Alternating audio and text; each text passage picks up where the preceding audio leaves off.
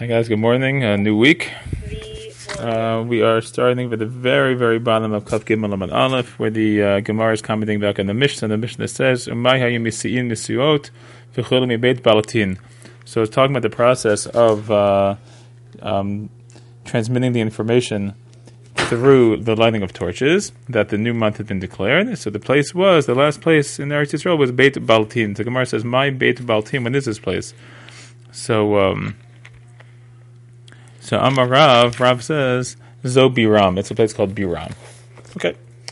Um, the Gemara says, My Gola. So the, the it says that the whole Gola ends up getting lit, lit up. So it doesn't mean the whole Gola, because it can't possibly mean literally the entire Gola, that like the whole world, you know, was transmitting fires all over the place. Like you know, New Zealand, like has, uh, has fires. That doesn't make any sense. So, um, Amar Rav Yosef, Zo Pumbedita. When it says the whole Gola, it means Pumbedita, major city in Bavel. Okay, my kamidurat eish. What does it mean in the Mishnah that says that the whole place lit up like a big bonfire? What does it mean? Obviously, they didn't torch the whole city and like light it all up. So Tana kolachad notela rosh. So they taught that each individual person or whoever saw it would then light a torch and go up to the rooftop. So if you looked from far away, since all the, they had all these torches on each of the rooftops, so it would look like the whole city is burning, but that's not really what's happening. Okay, Tanya Rabbi Shimon ben Elazar Omer. Rabbi Shimon ben Elazar taught us in the in the Breita, Av Charim v'Kayer v'Gader v'Chavrutea.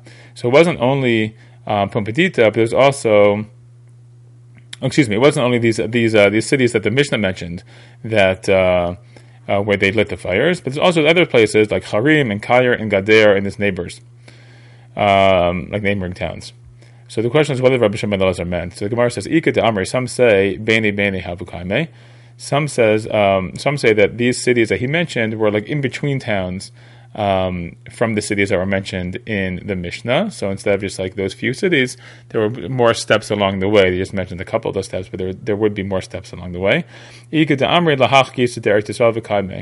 Uh, and, and, and, some say it wasn't that they're you know on the same line, so to speak, on the way towards Bavel, but rather there were um, there were there was uh, the ones in the Mishnah were only on the one side of Eretz Yisrael, and uh, Rabbi Shimon Elazar is mentioning other ones. So, as the Gemara explains now, Mar, one master, one opinion, Chashiv uh, included or uh, talked about uh, the high gisa, go to one side. Mar Chashiv the high gisa, and one talked about the other side. Meaning, guess there were like so par- imagine like parallel uh, lines that would spread towards Bavel, but on different sides of the country. So, one way is. Uh, is the way the Mishnah recorded it, and another way is the way Rabbi Shimon Elazar recorded it, but the functional point is the same. Am Rav Yochanan kol achat v'achash parsaot. So Rav Yochanan says between each of the cities that the, the Mishnah mentions, uh, there were eight parsas. So kama. So how many is that total? Tlatim v'tardins. That ends up to be thirty-two parsas, or the four, uh, the four different places. The Gemara says v'ha'idna tuvahavu. But nowadays, uh, that's much more than thirty-two parsas from those uh, separating those places. So Amar Abaye, Abaye explains, Istatumi istatum lahu darche. Abaye says, no, the, the roads got closed up, meaning that the, the path from one city to the next um, was maybe closed up and a new route perhaps was formed. And whereas maybe the previous path um, was uh, only 32 parsas if you add them all up, um, under the new, let's say, construction or the new uh, designation of the paths, of the roads, then it took a little bit longer. So you know, you used to you know you can say like you know as a crow flies, it's this distance, right? As a crow flies means if you don't have to worry about anything in between, so uh, you can it's a much shorter distance. But if you have to go practically, you have to wander around. You know, like for instance, just uh, I'll give a personal example. Like when I where I live in Efrat, for me to get to the exit of Efrat from my house, if I just like you know shot an arrow, so to speak, or a bird went directly, it's very very close. But because of the windy streets and the mountains, sort of it's on the hills of Efrat, so you have to kind of wind around all those different roads because the way the they construct roads through mountains is very very windy. So it takes much longer than the actual distance. So I guess that's what is suggesting. Also explains the difference between Rabbi Yochanan's statement of the eight part of the thirty-two parsa uh, versus the reality that, that they uh, understood. And if the pasuk that supports us, as the pasuk says, basirim." I'm going to uh, uh, hedge off your paths with sirim with thorns, meaning that one of the punishments, one of the signs of galut, is that the the, the roads are not going to be as uh, as direct. Rav Nachum Bar Yitzchak Amar Rav Nachum Bar Yitzchak, a different pasuk about this tichtiv as it says nitivotai ava, my roads are crooked. Okay, so it's again a sign of the galut.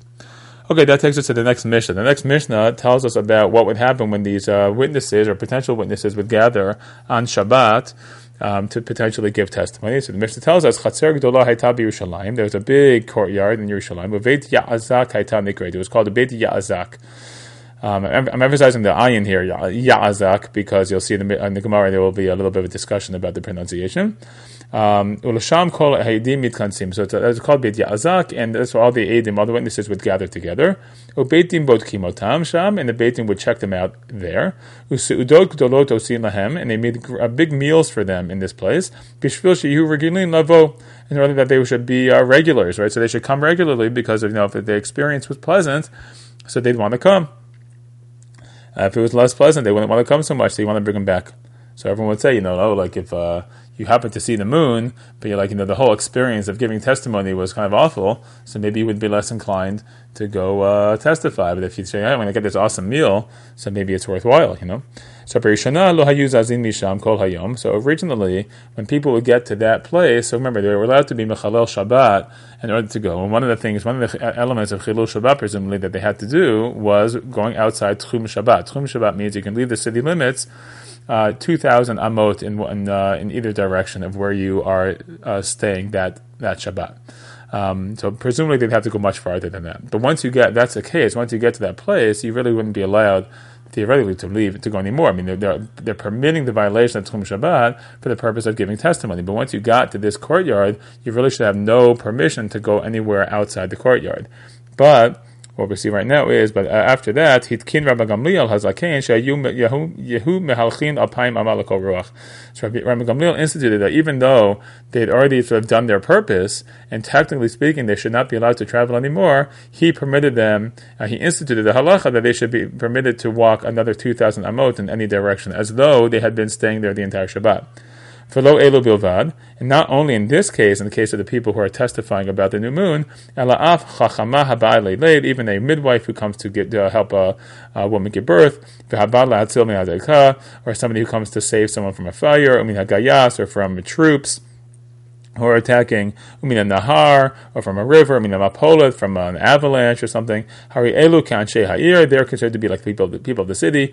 Alpayim Lakol Ruach, and they get another 2,000 amot in every direction. Again, presumably the idea here is similar to what we mentioned the other day, that uh, this idea that we're allowing people who are coming for very legitimate reasons, and we have a heter for them to do to violate Shabbat in the, in the, in the coming, so we allow them to have a certain amount of leeway in terms of their behavior uh, even afterwards, because again, you want to probably, presumably, the idea is you want to encourage them to continue to do these types of things.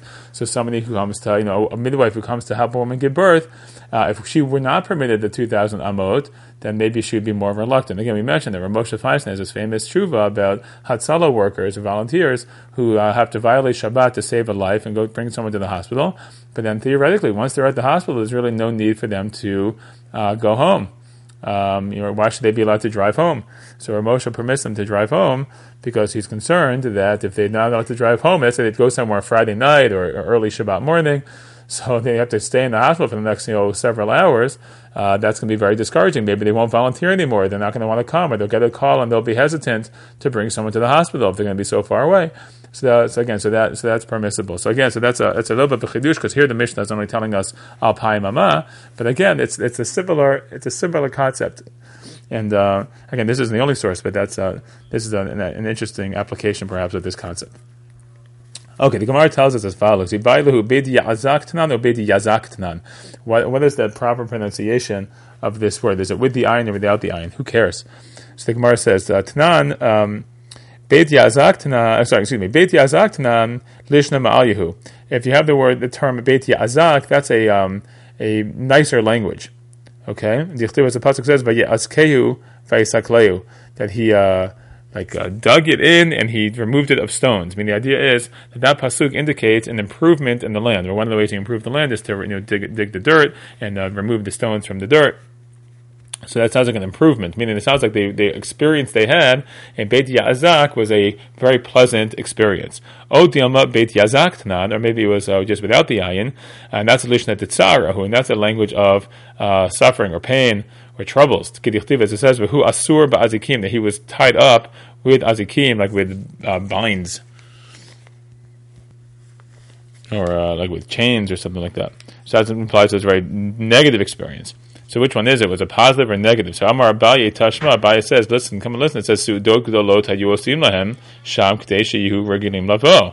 So Abaye says, well, the Mishnah itself seems to indicate pretty clearly they made these big feasts for them so that they would be ragil, uh, accustomed to coming. So that sounds like it's a very pleasant experience. So I think that's the Mishnah itself seems to conclude the answer to this question that the Gemara is asking us.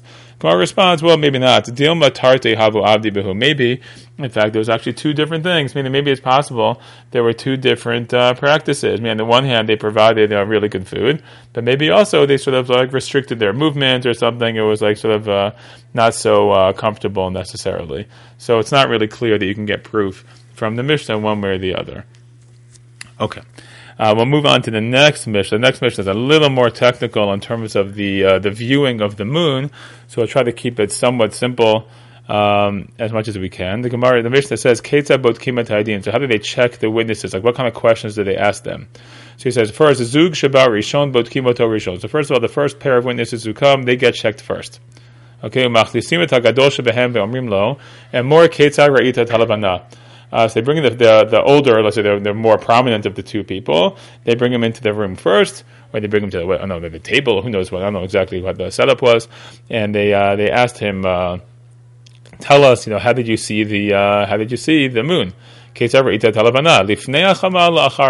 it before the sun or after the sun? We'll have to, tra- we'll have to explain this soon. Okay, before or after the sun? Let's to the north or to the south of the sun? Kama hayagavo, how high was the moon? Ula'ayin hayanoteh, in what direction was it tilted or facing? Kama hayarachav, how wide was it?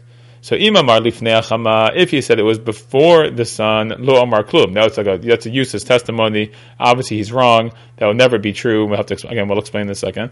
That will not be true. Um, but otherwise, you know, they can keep going.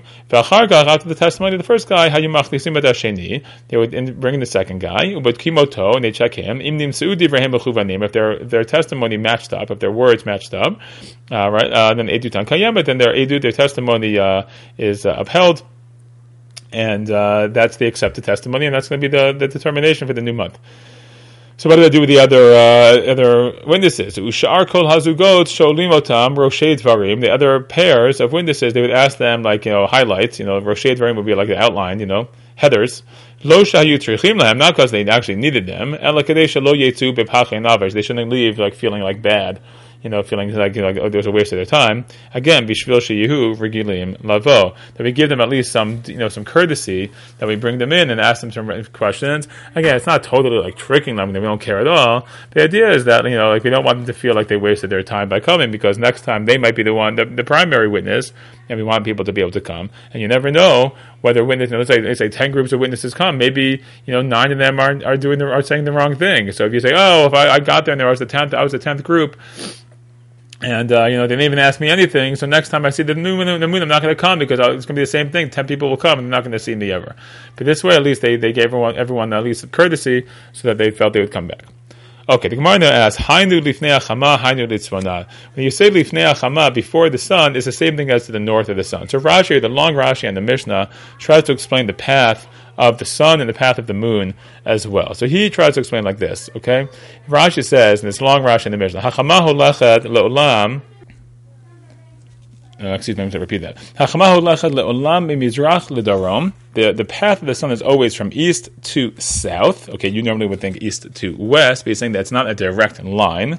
At least we observe it. It goes east, then sort of a little south. Umidarom ma'arav, and then south to west. Mima'arav latzafon, and from the west to north. Okay, Shneimar it says El Darom Vesovev El Tzavon. It goes towards the south and comes back around to the north.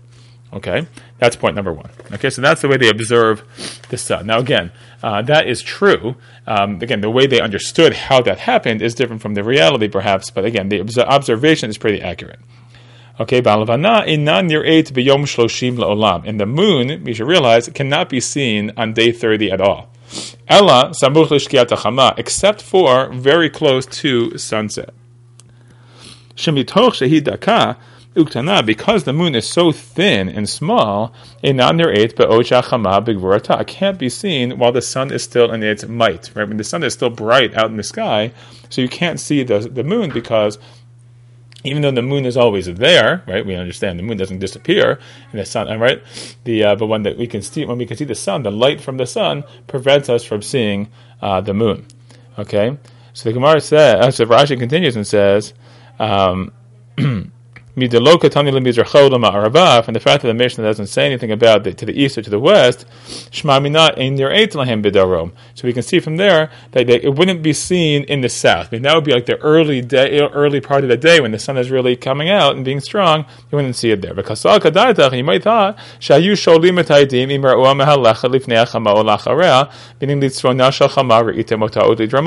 So you might have thought, and this is what the Gemara's initial thought is, that when he says before the sun, that that means like in front of the sun, meaning to the north. Because again, if the sun is going towards the north, that's when you would see, uh, that's when front of the sun would be to the north. Uh, will be behind the sun because that's where it goes before that. Um, the Gemara is going to ask, and that's what we're seeing right now. Hainu right? But before the sun, it sounds like the same as to the north. Because it's not right to ask about if you're singing to the south, because it doesn't make any sense. So the only relevant time is to ask when both the sun and the moon are in the western part of the sky. Then, the right, then that makes sense to ask is it before or after, because Again, the south doesn't make sense. Why? Because if it would be in the south, because if it's in the south, it can't be to the north or the south. Means the question of before or after doesn't make a lot of sense. It's only, it's only relevant when the sun is actually in the west. Right? You can't ask about north south when something's in the north or south. You have to. That's the thing has to be in the west or the east uh, he, and if, the, if, it's in the west, which we're saying it is, because that's going to be the end of the day, so zehu litzvona, that's going to be the north side, shari litzad safon heim holchim, because it's going towards the north. V'imacharea, he hare litzad daram. So again, so the way Rashi explains it is that because of the path of the sun, uh, when the when the Mishnah is telling us that they asked the, the witnesses, did you see before the, the moon was before or after the sun? We're assuming along the path the sun takes. So when it's going f- towards the west, because it's going to be setting in the west, and that's the only time you really would be able to see the moon, anyways, on this time this time of the month. So either is it before to the northern side from the western perspective, or is it uh, behind, meaning from the southern side? But the Gemara is saying, but those are two separate questions that they asked the witnesses. So isn't that really the same question, before or uh, or to the north? Isn't that really the same? So back in the Gemara, Hainu lifnei achama, Hainu litzvona. Uh, Hainu achar. So again, before the sun and the north is the same, and behind the sun or south, south of it is the same. So Amar Abaye, explains, Pigimata or achar. So they're saying no. It's asking about the pigimat ha-livana. The pigima is what we describe as like the concave side. If you think about the moon, it's going to be a crescent moon. Okay, so where is the concave side? The part that's like the inside of the spoon, right? Uh, so where's that part? Is that part in front of the sun or behind the sun? And that's what it's asking. Do you get like the back of the crescent or the front of the crescent? That's the question. If you're saying it's before the chama, okay, that's open to the chama, so then lo amar klum. He actually said nothing. Okay, the Amar Rabbi Yochanan, because Rabbi Yochanan said, "My dichti." What does it mean in the when it says in Iyov, "Hamashal v'pachad imo," the uh, the rulership and the fears with him. Oseh shalom bim romav. He makes peace in his uh, heavens and his lofty places. Um, Me'olam lo ra'ata chama pigimatasha livana. So the sun, in order to make peace among the like celestial bodies, God made it so that the sun never sees the pigima of the livana, the open side of the moon. Velo pigimatasha kesha, and same with the uh, the open side of a rainbow.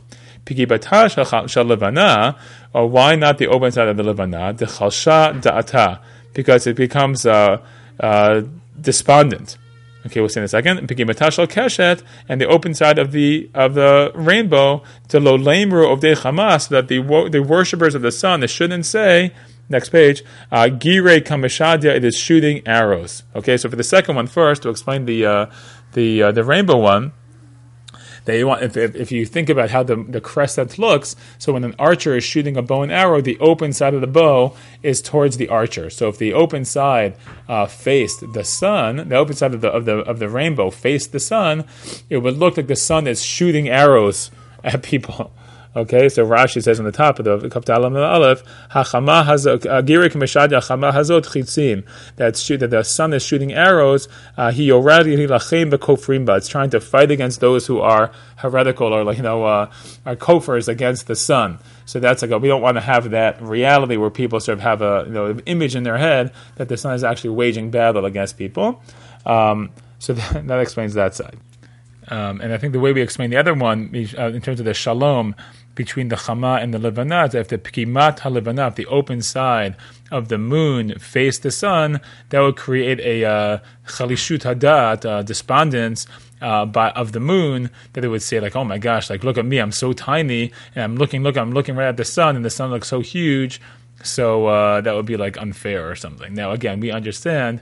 Um, uh, that that's not a reality, right? The moon only looks. We are the ones who see a small piece of the moon, but let's just go with this for a moment. Okay, but the point there is that the sun sees sort of the back of the of the crescent of the moon, then the moon, from its perspective, is like you know appears to the sun as though it also is fully round and uh, as uh, as powerful and as big. Uh, it's also worth noting, right, that we know that the sun is much, much, much larger than the moon, and yet the way the uh, the way Hashem created the world and the way we perceive the sun and the moon is they look virtually the same size from our perspective, which is very interesting. And then thinking about how the uh, how Chazal understood and ancient people understood the relationship between the sun and the moon is certainly very different than the way we understood it. Okay, we will stop here and continue Mir Hashem uh, with the Kafta Aleph tomorrow.